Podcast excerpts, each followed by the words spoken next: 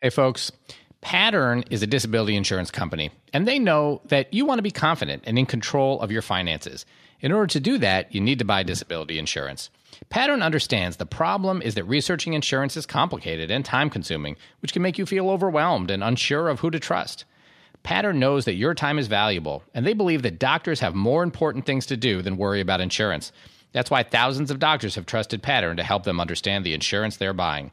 Here's how they do it. You go in, you request your quotes, you compare your options, and you buy risk-free.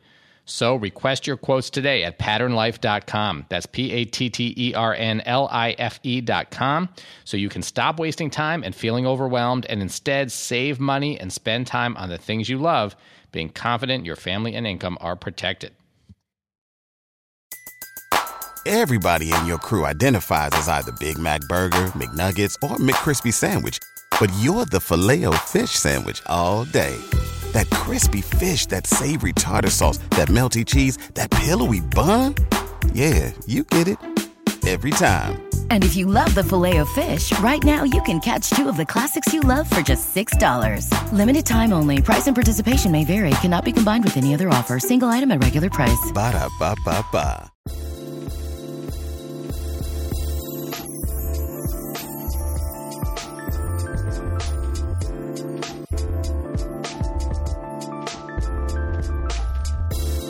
Hello, and welcome back to A C R A C. I'm Jed Wolpaw, and I am thrilled to have with me today Doctor Michael Scott, who is a professor in anesthesia and critical care at V C U Health in Richmond. He's the division chief of critical care there and the medical director and lead for their E R A S program. He is internationally known for his work with E R A S, and with uh, that in mind, I wanted to bring him on the show, and I'm thrilled that he accepted to discuss Um, both fluid management in E R A S cases, and then also kind of how we can figure out what kind of fluid or how much fluid patients may need. So I think this is going to be really interesting. I will say, just by way of disclosure, that uh, Doctor Scott has been either on the advisory board or received speaker honoraria from a variety of companies that make various cardiac output monitors. And while it will be a, just a small part of the discussion, we will talk about those monitors. And so listeners can take that into account as they will. But Doctor Scott, thank you so much for coming on the show. Uh, thanks, Jed. It's a real pleasure. So let me start by just asking you about you. Um, tell our listeners a little bit about uh, how you got where you are uh, and how specifically you got interested in uh, E R A S, uh, early recovery after surgery, uh, as a kind of focus for your research. Yeah, well, I've had a broad training. I, I trained in my medical degree in the University of Birmingham. I then went abroad to Australia and did internal medicine, and then came back to the U K. And in fact, I, I became triple boarded. I went uh, from internal medicine then into anaesthesia and critical care because I enjoyed the physiology. Okay. Uh, and then I got a attending job in a place called Guildford, the Royal Surrey County Hospital, which is just outside of London. I developed academic interests with the University of Surrey and University College London. And then basically in Guildford, we... as well as being a small hospital serving a, a population of about four hundred thousand people, we served a greater population for cancer treatment because in the U K, cancer treatment is centralised. So we had a population catchment of up to two million in some specialties.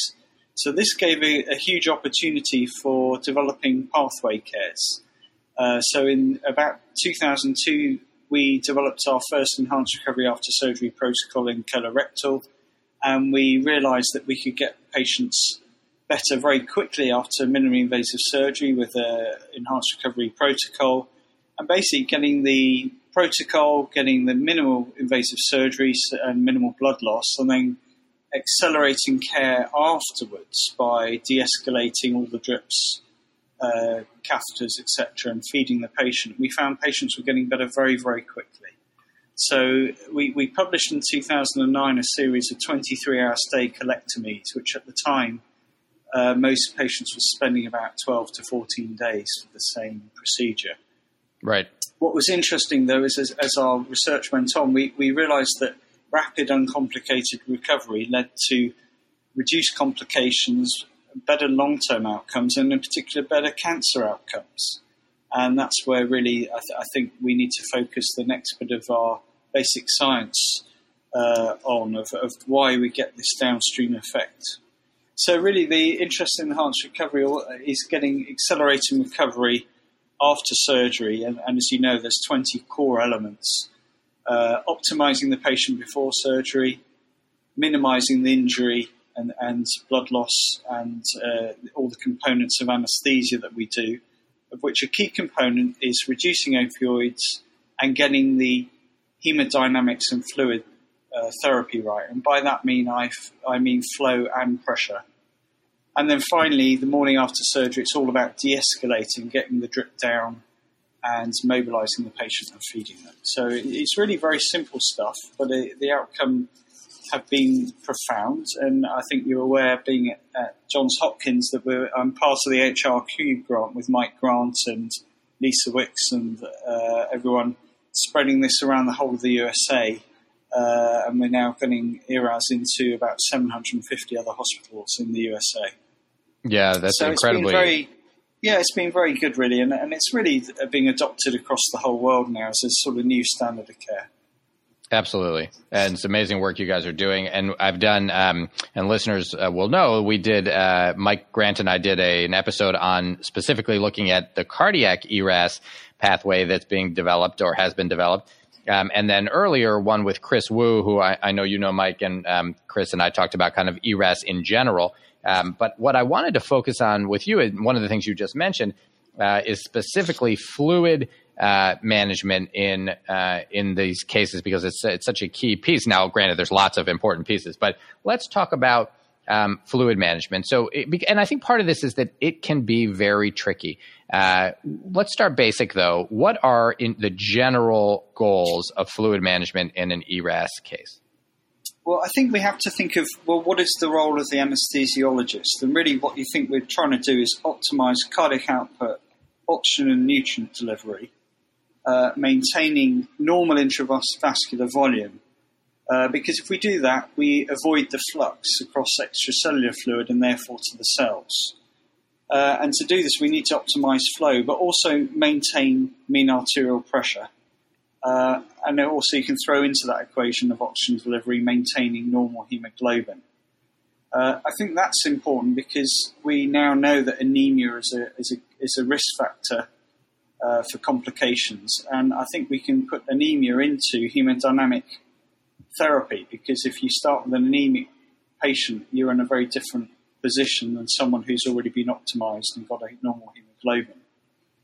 Um, so, so really, I think if, if we accept that our role as anesthesiologists is to optimize that, and the other thing is to give the minimal amount of intravenous fluid to achieve that, because we know that too little fluid is bad for you, causing hypoperfusion, but we also know the downstream effects of too much fluid uh, and the and the gut edema, the uh, pulmonary complications, et cetera. Right. So it's very easy to give fluid, but once you've given it, you have to know that it's truly going to benefit the patient. So the way I think we've sort of feel that that, that why ERAS is actually making fluid therapy easier is you've got three key areas. First of all, we're avoiding fluid shifts. The second, we individualize the fluid and the, the flow and the pressure during surgery. And then post-operatively, we avoid a lot of this fluid overload that used to happen uh, in previous times because we get the drip down earlier.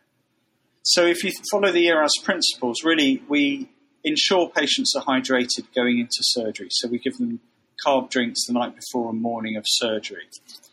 A lot of debate about the benefit of the carb. I think the key thing for me is if you give people a carb drink, they take it. So you've got compliance of hydration. So for me, that's a very powerful bit of the carb drinks, was if you say just drink some water, no one does.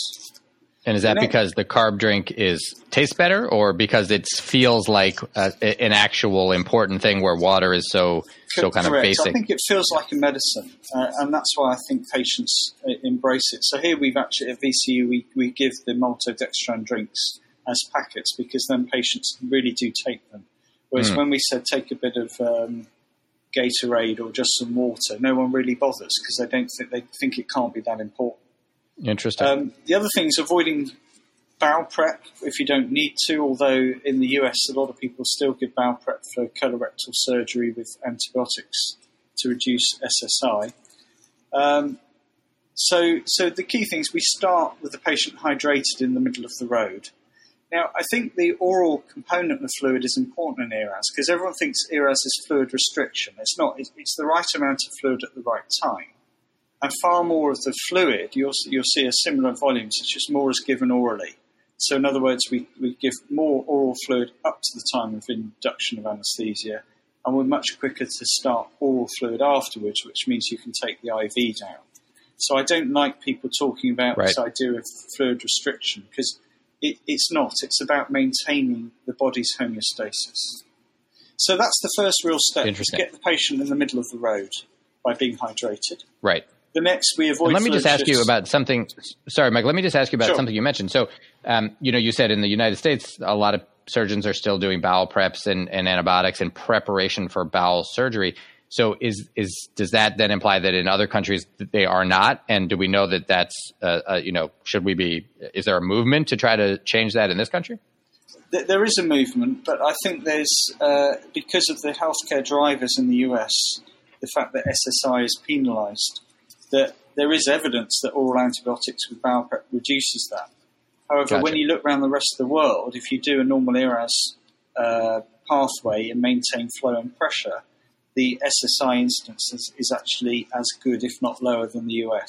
So I think there's multifactorial things going on here, and it's the health economics that's driving that. Okay, interesting. Um, all right. So you were saying that's the first thing is get start them. Don't make sure they're not starting off low. Yeah. So start in the middle of the road, basically. So then the surgeon will use their do their job to minimize blood loss and injury. Injury is important because if you've got a large area of dissection, you're going to get larger fluid shifts and, and also increase oxygen consumption post-op because there's there's more healing that needs to happen. Right. But really, I, the way I look at the next bit is we need to optimize the patient on the operating table. And the way I look at physiology for fluids is you've got basically a patient who is either spontaneously breathing or ventilated. I think the, the physiology is very different. And then they're either septic or not septic. Now, in elective surgery, we can take the sepsis out. So really all we have to then say is what's the physiological changes during ventilation? And then when they go back, return to spontaneous breathing, what are we going to do differently there?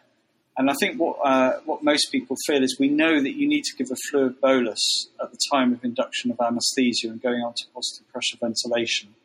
So, for instance, the relief study gave ten mils per kilo in the in the liberal group and five mils per kilo in the restrictive group.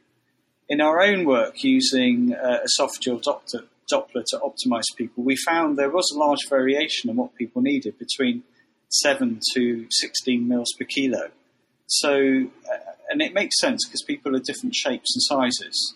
So the very fact you're putting someone on positive pressure ventilation to normalise their stroke volume after that, that's the sort of figures that we found. So I think ten mils per kilo is a good figure to start with.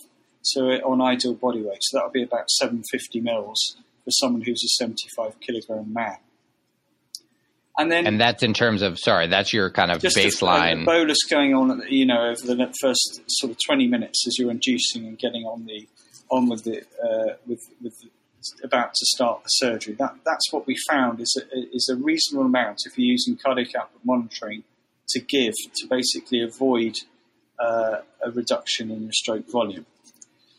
Okay. Then what you're trying to do is maintain normal intravascular volume and mean arterial pressure through surgery. So there's a huge debate on how to do this. Um, we've got many different monitors, but also we've got many studies that show that if you've got an A S A one patient, you probably don't need the monitors. You just need common sense of basically keeping up with a two to four mil per kilo per hour uh, background rate and then giving fluid boluses according to blood loss or other fluid shifts. And that's where we can talk later about the monitors. But I think the key thing what uh, is important is whatever you do is if you optimise the patient at the start of surgery, use your clinical uh, sixth sense, uh, as we all have as anaesthesiologists, and then optimise the patient at the end of surgery with the legs down, back level, that's a very good start and finish for the patient. And the reason I mention that is that a lot of surgeries are done laparoscopic now and not, not open. And because right. of the fact you've got a pneumoperitoneum and raised intra-abdominal pressure, you're effectively operating with a small aortic afterload, like a small aortic crossclamp, uh, for the gener- for the duration of surgery. Right. So, it, so the normal monitors don't always show what you want. There's there's strange physiology. So if you head down, you've got a lot of venous return. If you head up, you've got minimal venous return. And of course, if you head up, it doesn't mean to say you might need volume, because your intravascular volume might be normal, but it's pooling in your legs, so you need a vasopressor. And right. likewise, if you're going head down for three hours, you don't want to give lots of fluid, because otherwise you'll end up with cerebral edema. But when you're level at the end, then that's the time then to work out what the, what the volume shifts would be. So, right. the, so the second part is all about individualizing flow and pressure and getting the intraoperative bit right.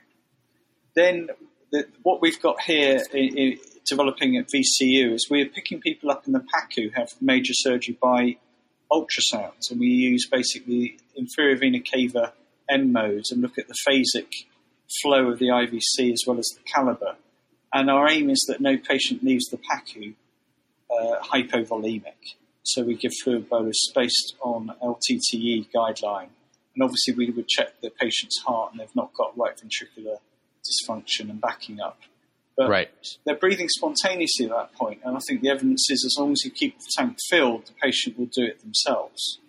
And so and then, you are looking at, uh, you're taking patients to the P A C U, you're looking at the I V C, and you're looking at respiratory variation. Is that right? C- correct. So we look at both the, the overall phasicness and whether it's collapsing, but also the absolute caliber uh, on a, a age and weight-based uh, nomogram. So obviously, if you've got a seventy-five kilo man and the I V C is eight millimeters, then it's very small, and you want, you know, you give a fluid bolus till it's up to say twenty millimeters, or that you haven't got huge inspiratory changes. So the idea is you then you've got two points to pick the patients up at the end of surgery if you're using cardiac output monitoring, and also in the P A C U. And are you looking for a certain percentage change with, with respirations, or just? Well, a- it's interesting because the, the, the, all the books and guidelines say a forty percent change uh, on deep inspiration, but in reality, there's lots of things that can affect venous tone. So you can get changes with epidurals, with drugs. So you've got to be very careful that, that you can get venodilation due to those other things. So we're still piloting this, but I think what's important is that we're picking up the ones that otherwise were going very wrong, where you're collapsing to almost empty, right. and then we're making sure that they're full. So I think if you're if the sort of narrowest part of the I V C during phasic waveform is not kissing, it means that you've always filling the heart throughout the cardiac cycle. So therefore, you shouldn't get any stroke volume variability other than normal uh, respiratory pattern. So it won't be exaggerated. So that's our aim, is just to avoid that that overt, uh, covert hypovolemia. So okay. that's another way of picking people up. And then basically we then put them on a background I V I till the morning after surgery. Most patients are getting ensures or fluids, you know, protein drinks or fluid in the in the evening, unless there's a contraindication. And the morning after surgery, we take that I V down. And that avoids this two to three days of an extra three litres of salty water. And it's the salt as well as the fluid overload that leads to the problems downstream. And I think uh, that's been one of the most important things of enhanced recovery after surgery, is the fact that we've got rid of this stay on the I V, which affects mobility, but also leads to this gut edema and pulmonary complications. So in right. summary, really, the three things are, are start in the middle of the road with the hydrated patient, get them right after, before you start the injury, uh, and we can talk about monitors shortly and how you can do that. Use your common sense through the surgery, keeping up with blood loss and using a background, reoptimizing at the end when the patient's flat, the abdomen's closed, there's no gas in the abdomen, and then pick them up in the P A C U, and then the morning after surgery, it's making them a free person, eat, drink, sleep, mobilize, uh, and getting their salty water down. Absolutely. So let me ask a couple questions. So uh, some of our protocols say uh, to replace uh, blood loss uh, with albumin. Is that something that is pretty widely um, recommended? I, I, I can't say that the that I've got strong recommendations. I, I think we know that, that we've gone through all these solutions of colloids versus crystalloids. I think the first thing is we do recognise normal saline does give you a downstream signal of morbidity, mortality, and hyperchloremic acidosis. Right. One or two bags probably doesn't make a huge difference, but, but it's probably better to use balanced solutions like Hartmann's or Ringer's lactate.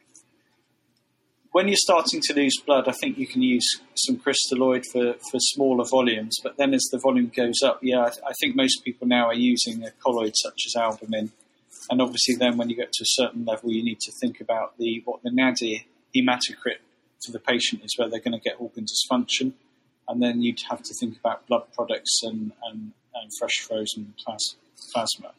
But we're hoping that for most major right. surgery now, when it's planned and you've optimised the patients, you, you shouldn't be giving blood products for the majority of major surgery for common procedures now. Right. Okay, great. So then let me ask you this. Uh, let's say I'm trying to um, assess how much fluid to give my patient. And obviously some of this is going to come into what we're going to talk about in a minute about using some special monitors, but let's just say that I'm looking at, uh, you know, maybe pulse pressure variation, things I can look at if I have an A-line but don't necessarily have another monitor. So I'm looking at pulse pressure variation or systolic pressure variation. And, uh, you know, it looks like uh, there's a significant amount. Now, a couple things. One, uh, does it, should I say to myself, well, part of this may be because I am giving this patient vasodilating substances, whether it's inhaled uh, volatile anesthetic or whether it's propofol. And does it make sense to put someone on a low dose vasopressor like norepinephrine at maybe, you know, zero point zero four mics per kilo per minute uh, to just counteract some of that vasodilation that I'm causing before I make a decision about whether to give them fluid?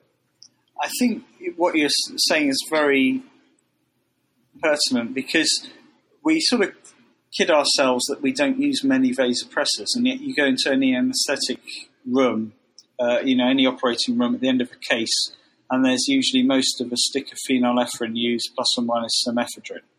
Yep. So I think it, it's time that as anesthesiologists we recognise that we use vasopressors not as part of normal practice, and that all we're trying to do is keep everything normal, and all the drugs we do in the physiology tends to reduce our, our, our, you know, as you say, have vasodilatory effects. So wouldn't it be better just to normalise that and use low-dose vasopressors, whether that's phenylephrine or norepinephrine, we can discuss later. And in fact, when you go to places like Germany, they they, they routinely will co-induce with five mics of norepinephrine. And you go in and they've got a propofol infusion together with a norepinephrine infusion. They do exactly what you say. They will right. maintain everything w- with a low dose of norepinephrine. Uh, and if you keep it as an infusion, it still means you don't lose all these other information that you can see whether your patient truly needs volume or not. It's when you keep upping and downing vasopressors that makes it different. So therefore, the scientific way of doing this would be an infusion and not giving these sticks and giving yep. boluses. So I, I agree with you there. I think the, yeah, I, I, the, the zoning is is important. I think we've got clear zones now since the relief study that Paul Miles did, because there's been this huge discussion over liberal and restrictive. Right. And everyone talks about the Brandstrup study, which was liberal against restrictive. But if you look at her restrictive group, is actually the same as the new Paul Miles relief study liberal group. Um, right. And as I say, I don't think we should use those terms anymore. It's all about the right amount of fluid at the right time. But the thing about the relief study that's so important is that is when you look at the two groups, they were limited, trying to get zero balance on one group and then a, a liberal group, uh, see where they landed. And what's important is if you do mils per kilo on ideal body weight, on their body weight, post uh, twenty-four hours post-op, the restrictive group was zero point three mils per kilo overweight, so I, they were pretty much zero balance. Right. And the other group were about seventeen mils per kilo, so they were within twenty mils per kilo. And we know within twenty mils per kilo post-operative day one, you don't get all these other complications. And the only right. signal they found between the two was, was renal dysfunction in the in the zero balance group. Now, we still don't know if zero balance is, is bad for you because, of course, they didn't actually know whether patients were hydrated before surgery. So that group might well have been going hypovolemic for certain times, and that's why there's right. the A K I signal. But to me, the biggest thing about relief was it gives us a safe zone now. So we know that if we don't do more than twenty mils per kilo, over so one and a half litres of fluid, over their admission weight, most patients are going to be safe post-op to day one, by which time you can immobilise and get the drip down.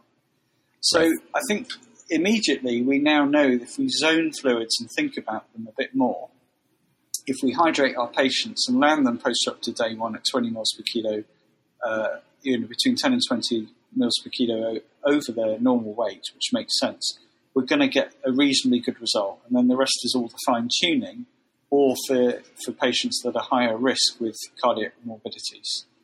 Right. And I think there's some really important stuff there. I mean, I tell my residents about the relief trial that, you know, I think it's not, it doesn't make sense to me to think of it as liberal versus restrictive. I think it's, you know, super restrictive versus reasonably restrictive. And, uh, you know, and then maybe what that showed, as you say, is that, you know, somewhere in there, but certainly being reasonably restrictive uh, is safe and makes sense. Yeah, I, I totally agree with that.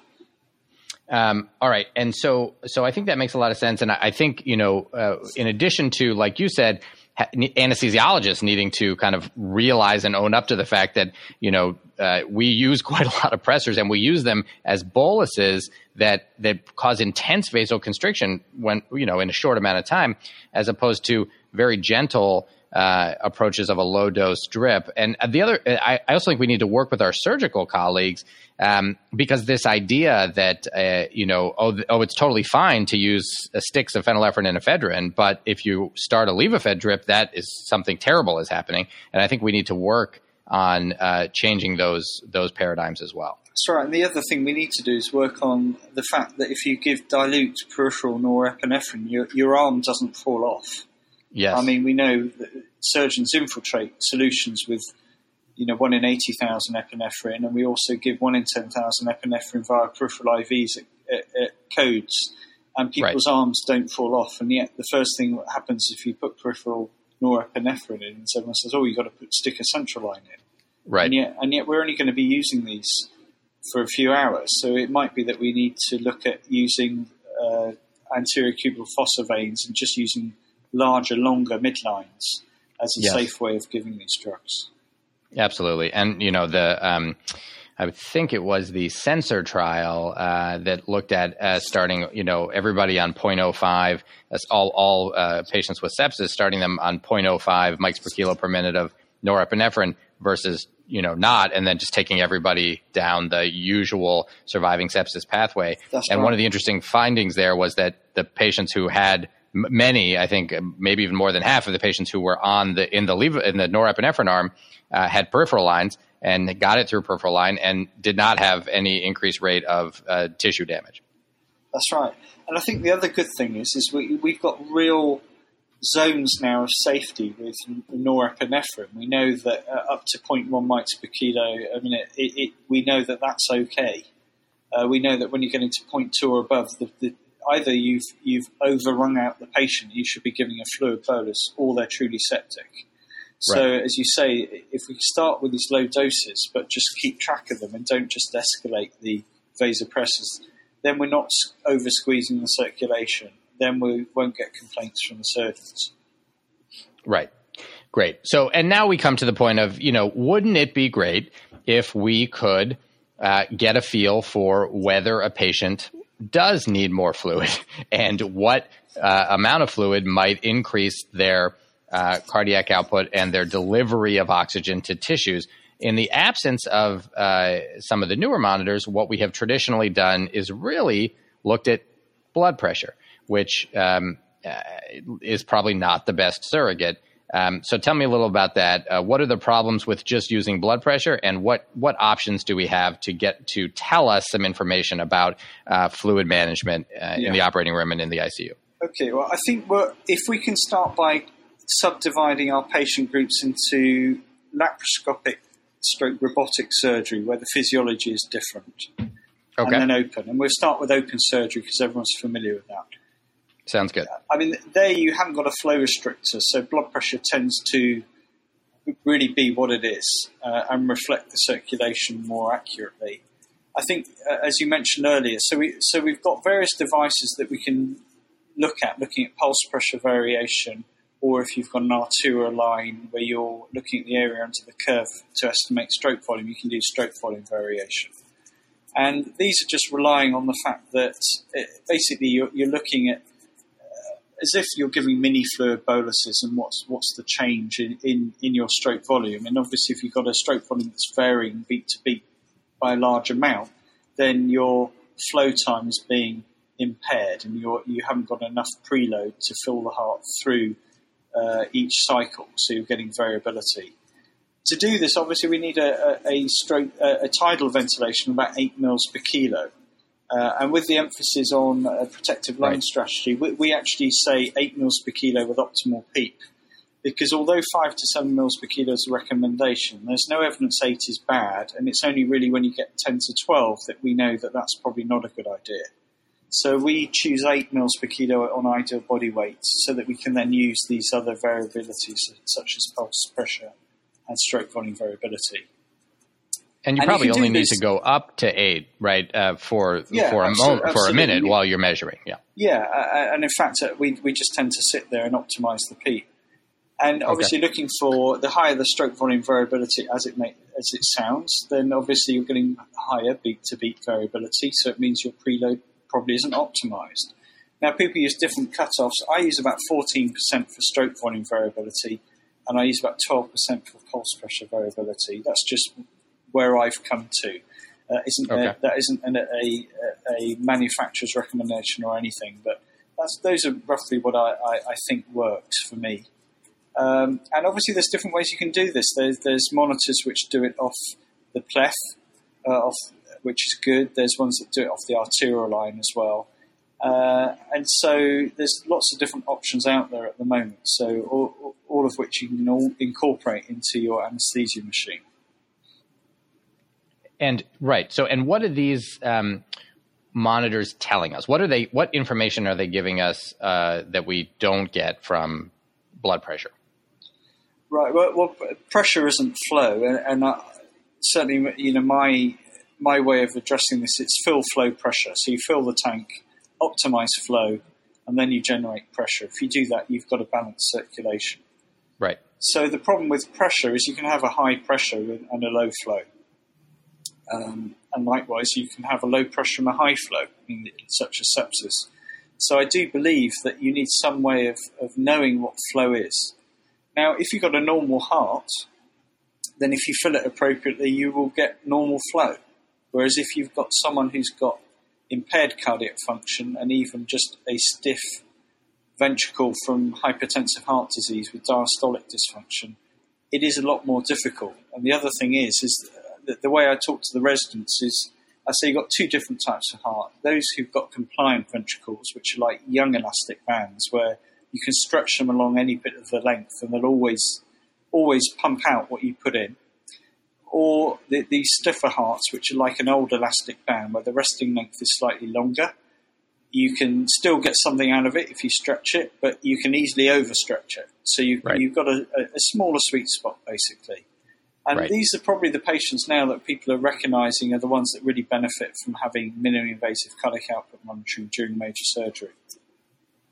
Right. And so uh, minimally invasive...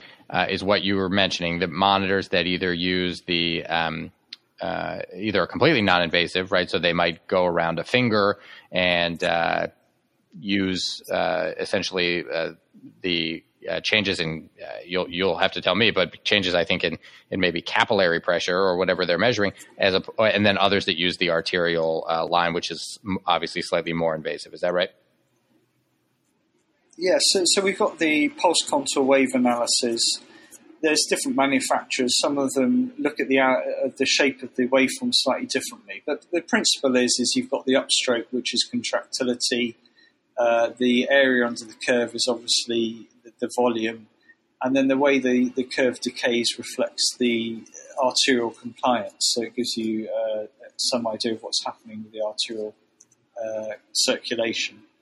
Um, there are non-invasive ones where the, you inflate finger cuffs and it tries to maintain the pressure, and from that you can actually infer what's happening to the blood pressure.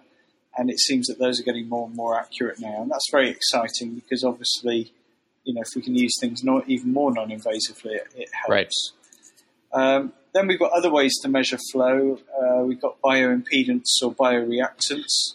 Uh, and we've also got the uh, ways of looking at, at aortic blood flow by either transthoracic echo, uh, transesophageal echo, and also the esophageal Doppler. Right. Okay. And so... Uh, is there, uh, you know, do do these, I mean, obviously the difference for the ones that just to go or a little cuff around the finger is that it doesn't require any anything invasive. Uh, are there advantages or disadvantages to ones that use an arterial line versus ones that use a, a, an esophageal manometer? What, you know, why would one choose one versus the other? Yeah, I, I think what's important is that everyone is always looking for absolute numbers in medicine, and then people always compare things to the pulmonary artery flow catheter. I think uh, in elective surgery, what's important is you're looking at fluid responsiveness. So what you've got to do is learn how all these tools actually reflect the fluid responsiveness. And the a- absolute value doesn't really matter. So if you've got a uh, the stroke volume off an arterial line or off an esophageal Doppler, or off a bioimpedance, it, it really doesn't matter whether it's telling you an, a, an absolute stroke volume. It could just be forty-three bananas. The key thing is, is if you optimise the patient after induction of anaesthesia and, and maximise the stroke volume before the injury, and then you get them back to that value at the end of surgery, as I said, when it's all over, you've basically optimised that patient's heart and cardiac function and returned it to normal at the end of surgery. And that's a good place to land. So whatever tool I use, and I use all of them, and, and you said that it is horses for courses, you've got different pros and cons, which I'll come to in just a second. But the overview is if you can tip a patient head down or use a passive leg raise on the operating table, and the stroke volume goes up however you're managing it, then that basically, that patient's got easily recruitable stroke volume. Okay. So we then give a two fifty fluid push up to the point where if we repeat that, that it doesn't go up anymore. Whatever that is, that is then what I consider normal for that patient of optimizing their cardiac function. And that's where I try and return them to. And also during the surgery, it'll be a useful indicator of what's going on and whether we've got a problem with flow. So I think people worry too much about the absolute numbers and not so much on the trends, because it's fluid responsiveness that really is important, because we can't give the patient a heart transplant. All we can do right. is optimize what they've got.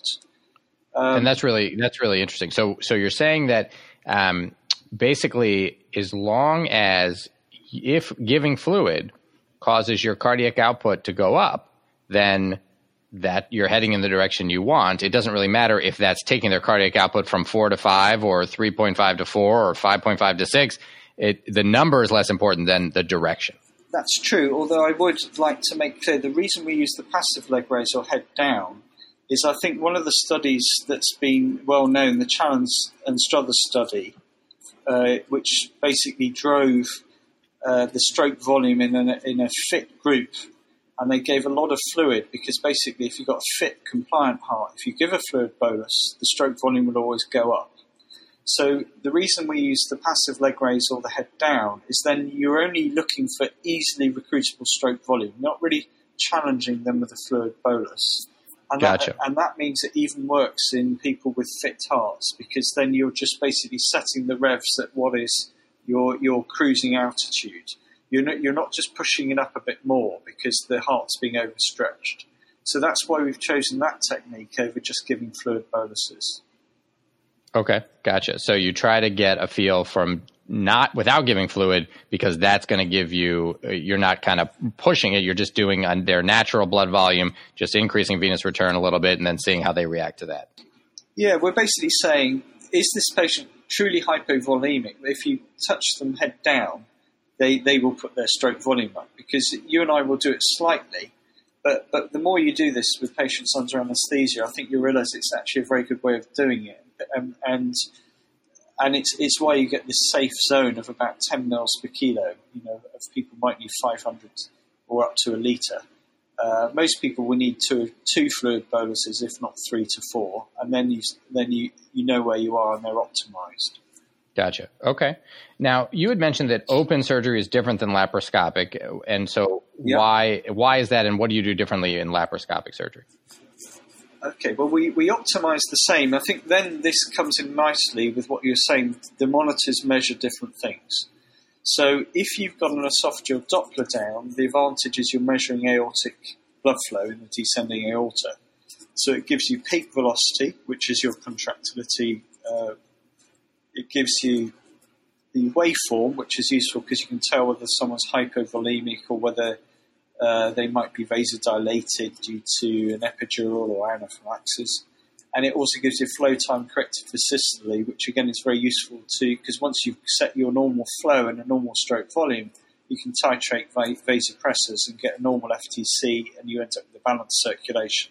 So the advantage of the Doppler is it tells you how high you're flying, how hard your engines are working, and how fast you're flying.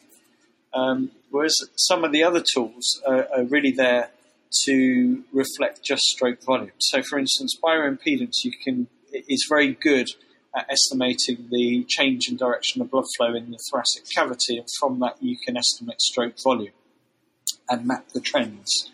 Uh, and again, we would put the bioimpedance pads on prior to even sometimes starting anaesthesia and getting a baseline for that patient. So again, we're setting the patient. And where do those pads go? They go, they go over the chest. Uh, different. Uh, I mean, there's there's one very uh, popular one over here. I, I don't want to advertise because it isn't the role of this program. Uh, but you just put them on the lateral chest wall. They are special pads because obviously they have to have a certain electrical impedance and they need sure. a good contact with the skin. And when I put those on, I normally put the uh, M E P O R dressing on it so that if the if there's any water that uh, or fluids that's spilt during surgery, it doesn't lose contact. Okay. Um, and then there are other uh, other things you can you can you can map, not just stroke uh, volume, but you can work out the the, the peripheral resistance and also your thoracic uh, lung water content, which is also very useful, I think. Uh, obviously, uh, we'll come back to pros and cons, but if you're measuring things through the chest, then obviously it immediately means that thoracic surgery is probably out for that group uh, if you're if you're doing that. But for intra-abdominal surgery, it works very well. Uh, with okay. the arterial pulse uh, you know, analysis, uh, there, there's some that use the uh, just the waveform with different algorithms, and some that use pulse power. But essentially, that gives you a stroke volume estimate, uh, and also newer monitors are actually uh, there's some algorithms now, something called hypotensive predictive index software coming out. The the amazing thing about this is uh, we have actually piloted it, uh, and and it does seem to work. We've done rock curves which seem to be accurate. But the nice thing is, it's not just for the anesthesiologist. It divides basically of, of what is the cause of the hypotension, and it, it looks at both stroke volume variability, that is preload. It looks at contractility in the upstroke, and then it also looks at something called E A diet, so it's giving you uh, vascular resistance. Hmm. The power of this is if we carry on this into the post-operative period, so at the moment we're using it in liver transplants, just uh, kicking off, is it will give the bedside nurse a way of knowing whether they should be giving volume or titrating the vasopressor. So I think this is very exciting for the future. Uh, yeah, and, and, it's and, like having a P A catheter in. Yeah, and, and the key thing, I think, is is not really necessarily to guide us in the operating room because you've got an anesthesiologist or, or C R N A who are very skilled. What it gives us now is a tool that can guide post-operative use so that we don't have to be bedside all the time and try and maintain optimization of flow and pressure. And we know that both are very important. Um, so you can see that, that, that. So that gives you one, I, I suppose, one advantage of an arterial line is a lot of patients get arterial lines, and you can carry it into the post-operative period. An esophageal Doppler tells you more where you are, but it's more difficult to do in awake patients. Bioimpedance you can use throughout the procedure and take into the uh, I C U or the PACU as well. So it, it is horses for courses, and in our institute we use all of these. And we and we have preferences, not just for the type of surgery, but you'll find different attendings have different preferences as well. And that's, of course, as well as transesophageal echo in, in cardiac in and livers as well. Of course. Have any of these been looked at, you know, head to head? Do we know, do we have any, any actual data on whether one is better, or it's so far no? I think that's a tricky one to say because it's how you use it. And a lot of the goal-directed fluid studies, they classically use this, you know, give a fluid bolus and optimize the stroke volume, or the F T C on an esophageal Doppler. We've had Optimize, which used uh, basically pulse contour, in fact, pulse power wave analysis.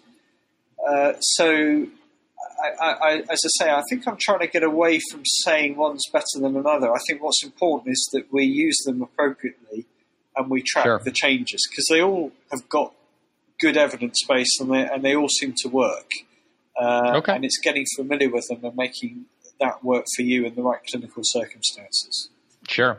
Okay. And you said that the non-invasive ones are, we think, getting better, because I think the criticism that, you know, a few years ago I was hearing was that the non-invasive ones were just not accurate enough to be helpful. Now, that may not have been true, but that, that certainly was, some people were saying that. Now you feel like the non-invasive ones give you the, at least the, the trends that are helpful in, in the same, uh, to the same degree as the invasive. Yeah, well, I think you've hit the nail on the head, Trent. So if you're using the non-invasive arterial waveform in a obstetric cesarean section in a high-risk patient, rather than waiting for the blood pressure cuff to go up, even if the arterial, the non-invasive arterial pressure is not absolutely accurate, the fact, the very fact it's trending down is giving you a important right. information. And I think that's the way we need to look at these. It's it's not just absolute right. values. It, it's getting early information and fixing the problem before you get a disaster. Right. Okay. And then we were talking before about the difference with laparoscopic surgery, and that is, uh, how does that play in? Yeah, I think all of the monitors are difficult to use in laparoscopic surgery because traditional teaching is that the patient, when they are basically in la- with a pneumoperitoneum, they get reduced preload. In our studies, in, in volume resuscitated patients, that's not true, because in fact a lot of them are head down as well. So you've got more than enough preload, but the problem is on the afterload. And the crazy thing is, if you think about millions of people having laparoscopic surgery, and there's only about six studies on the hemodynamics on the pneumoperitoneum, and we've done, I think, four of them at my last centre in Guildford. And those were using various different devices. So we, we were using combined devices on many cases, but we showed that basically you get a change in aortic blood flow and a reduction in cardiac output, and the and the heart gets loaded. And if you've got a, a heart which has got poor compliance, it can really back up, and you get very low cardiac output and stroke volume. So we did another study to try and optimize the heart, and in fact what we found was the way to do that was to reduce the afterload and drop the intraoperative uh, intra-abdominal working pressure down to less than ten millimeters. And if we did that, the the heart was a much better and maintained the stroke volume. So that's one thing that you, we need to think about, especially in large obese people with hypertension and diastolic dysfunction, is operating at low pressure. And tell me more about that. So, Mike, how, how did you do that? What, how did you lower the pressure? Do you mean by having the surgeons use less pressure? In- yeah, just make sure that they've got you've got muscle paralysis on board, what everyone terms deep block. But it, it's purely because if you're using a peripheral nerve stimulator, the abdominal muscles get function back before you've got it on your ulnar or your right. facial nerve. So, so you use a post-tetanic count. That makes sure you've got full abdominal relaxation. Then they're much more likely to be able to get down to a lower working pressure and, and not lose the, the, the their their view. It's different if it's robotic or laparoscopic. Laparoscopic, you're more relying on a on a drum stretching the peritoneum to give them the space, whereas robotic, you've got the advantage of the robot right. helping. Uh, so you've got a little bit of retraction. So it is easier with robotic surgery compared with laparoscopic. But I think people need... And what post-tetanic... Sorry, you said you mentioned use, you know, using uh, a P T C of two is what you need. That's what Jennifer Hunter recommends, who is one of the gurus in uh, neuromuscular function. Gotcha. Okay, uh, so that is quite deep. Yeah. Yeah, it, it is. Um, so, uh, but now we can reverse neuromuscular blockers more easily. So it's not right. such a problem. So the, the real problem you've got, you see, with all these cardiac monitors is that if you've got this increased afterload and you've got also high intrathoracic pressure because your head down and being ventilated against the resistance, you've effectively got a mini, uh, almost a mini tension pneumothorax or cardiac tamponade on the heart. So this can give you variability in your stroke volume and your pulse pressure variation, even if you filled the heart adequately. Purely right. because you've got this change in preload and afterload straining the heart. And and it can make things very difficult to interpret. And that's why I think our advice for the laparoscopic robotic surgery is get them optimised before the pneumoperitoneum uh, and then follow your clinical judgment and then maintaining flow and pressure. And then at the end, once the gas is out, the legs are down, the patient's flat, re-optimise again. Uh, and right. then you then you reperfuse everything back to normal. So it is tricky. All of them are challenging uh, during that type of surgery and open to misinterpretation. Uh, so that's why I think it's important we use our clinical judgment as well. Right. Okay. So the lesson is uh, with open surgery, you can get really good information and um, you know really try to optimize throughout using that. Keep in mind that in Yeah, they all they all work in open surgery very well, right. all these devices, I think. But it's laparoscopic, which is more challenging. More challenging. So optimize early and then kind of, you know, use your judgment, pay attention to the patient throughout the portion where they're insufflated, and then reassess and optimize once the uh, once they're no longer using, uh, once they no longer need the pneumoperitoneum. Correct. Um, all right. That's really useful, really good information. Um, and uh, I think I'll be excited, and I know a lot of people will be excited as these monitors become more and more available to uh, learn how to use them and, and see what kind of information we can get from them. Um, is there anything we haven't covered that you think we should touch on before we sign off? Uh, I think it's just to reemphasize that we need to get away from this idea of restrictive and liberal. It's all about giving the right amount of fluid at the right time. And even giving the same amount of fluid during surgery, if you give it in, diff- in different ways, will have a different effect. And I think that's what the relief study also showed. So you need to give the right amount of fluid going on to positive pressure ventilation, maintaining flow and pressure through surgery. And then, uh, and that's different from giving not a lot of fluid at the start and giving it all at the end. Right. So it's the right amount at the right time. Absolutely. Well, Mike, uh, that's fantastic. And now is the part of our show where we uh, give a recommendation to our audience, something fun they can check out next time they have a chance. Um, do you have anything uh, you'd like to recommend? Uh, yes, well, I think I'm a real fan of these podcasts because I think uh, I do a lot of my C M E now, driving to work and home from work. It's and they're, and they're a really good way of getting a lot of useful information. So I think there's another fantastic uh thing called Top Med Talk, which is hosted by Monty Mythen, who's the professor at University College London, uh, based on the evidence-based perioperative medicine uh, program. And you'll find talks there on everything from fluids to vasopressors and another bunch of international experts. So I'd like to refer you to them. Fantastic. So Top Med Talk. Top Med Talk, yeah. And you can download the podcasts. Fantastic. I will try to put a link to it in the show notes, um, and I will check it out myself. Thank you. And uh, I am going to, I recently uh, gave a talk down at um, Baylor Scott and White uh, Hospital down in Temple, Texas, uh, affiliated with Texas A and M. And I, it's, it's about an hour from Austin. Anybody down there, anybody who has a chance to go, I had the best barbecue that I've ever had. I was, they took me to a place called Terry Black's. Terry Black's Barbecue in Austin. And I'll tell you, there's a very famous place called Franklin Barbecue. You have to wait four or five hours in line for Franklin Barbecue. But th- we didn't want to do that. So instead, we went to Terry Black's. We showed up at eleven a.m. when they opened. We didn't have to wait at all. And it was unbelievably good. So I'm not enough of an expert to know if this is just Texas barbecue in general is fantastic or if it was unique to this place. But if you're down in Austin, check out Terry Black's. I have no affiliation with them. I make no money off of their products or food, but uh, it was delicious. So I highly recommend that if you have the opportunity to go. And a huge shout out and thank you to the folks down there at Texas A and M Scott and White. Uh, we're just so kind, such great hospitality. Mike Hofkamp, who listeners will know, was just the best host.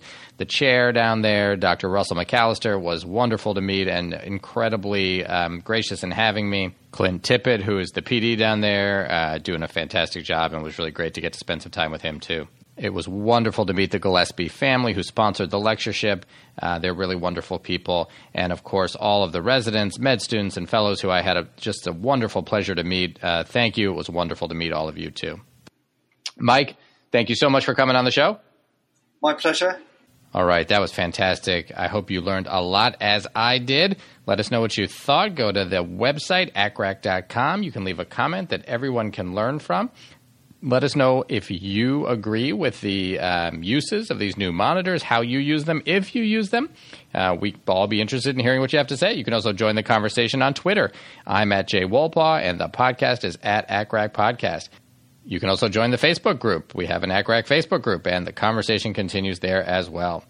All right. If you are a fan of the show, please consider going to iTunes and leaving a comment and a rating, even if you've already done it. Even if you've already done it twice. If it's been a while, you can do it again, and it really helps others find the show. We really appreciate that. And, of course, if you're interested in supporting the making of the show, please consider going to patreon.com slash ACRAC. That's P-A-T-R-E-O-N dot com slash A-C-C-R-A-C, where you can become a patron of the show. Even if it's just a dollar or two that you pledge, it makes a big difference, and we really appreciate it. You can also donate anytime at paypal.me slash ACRAC. Thank you so much to those who are already patrons and have already made donations. A huge thank you to our intern, Kimia Kashkouli. She is tearing it up on the social media sphere and uh, putting out some great content, questions of the week, some Flashback Friday episodes, uh, some really interesting polls. So check out what she's doing and join in the conversation there. Huge thank you to Brian Park for the uh, outlines he does for some of the episodes. And, of course, our original A C R A C music is by the one and only Doctor Dennis Kuo. Check out his website at study music project dot com. All right. That is it for today for Doctor Michael Scott and the A C R A C Podcast. I'm Jed Wolpaw. Thanks for listening. Remember, what you're doing out there every day is really important and valued.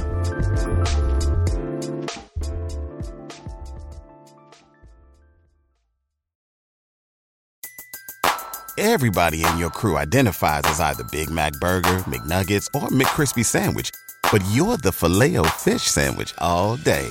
That crispy fish, that savory tartar sauce, that melty cheese, that pillowy bun. Yeah, you get it. Every time. And if you love the Filet-O-Fish, right now you can catch two of the classics you love for just six dollars. Limited time only. Price and participation may vary. Cannot be combined with any other offer. Single item at regular price. Ba-da-ba-ba-ba.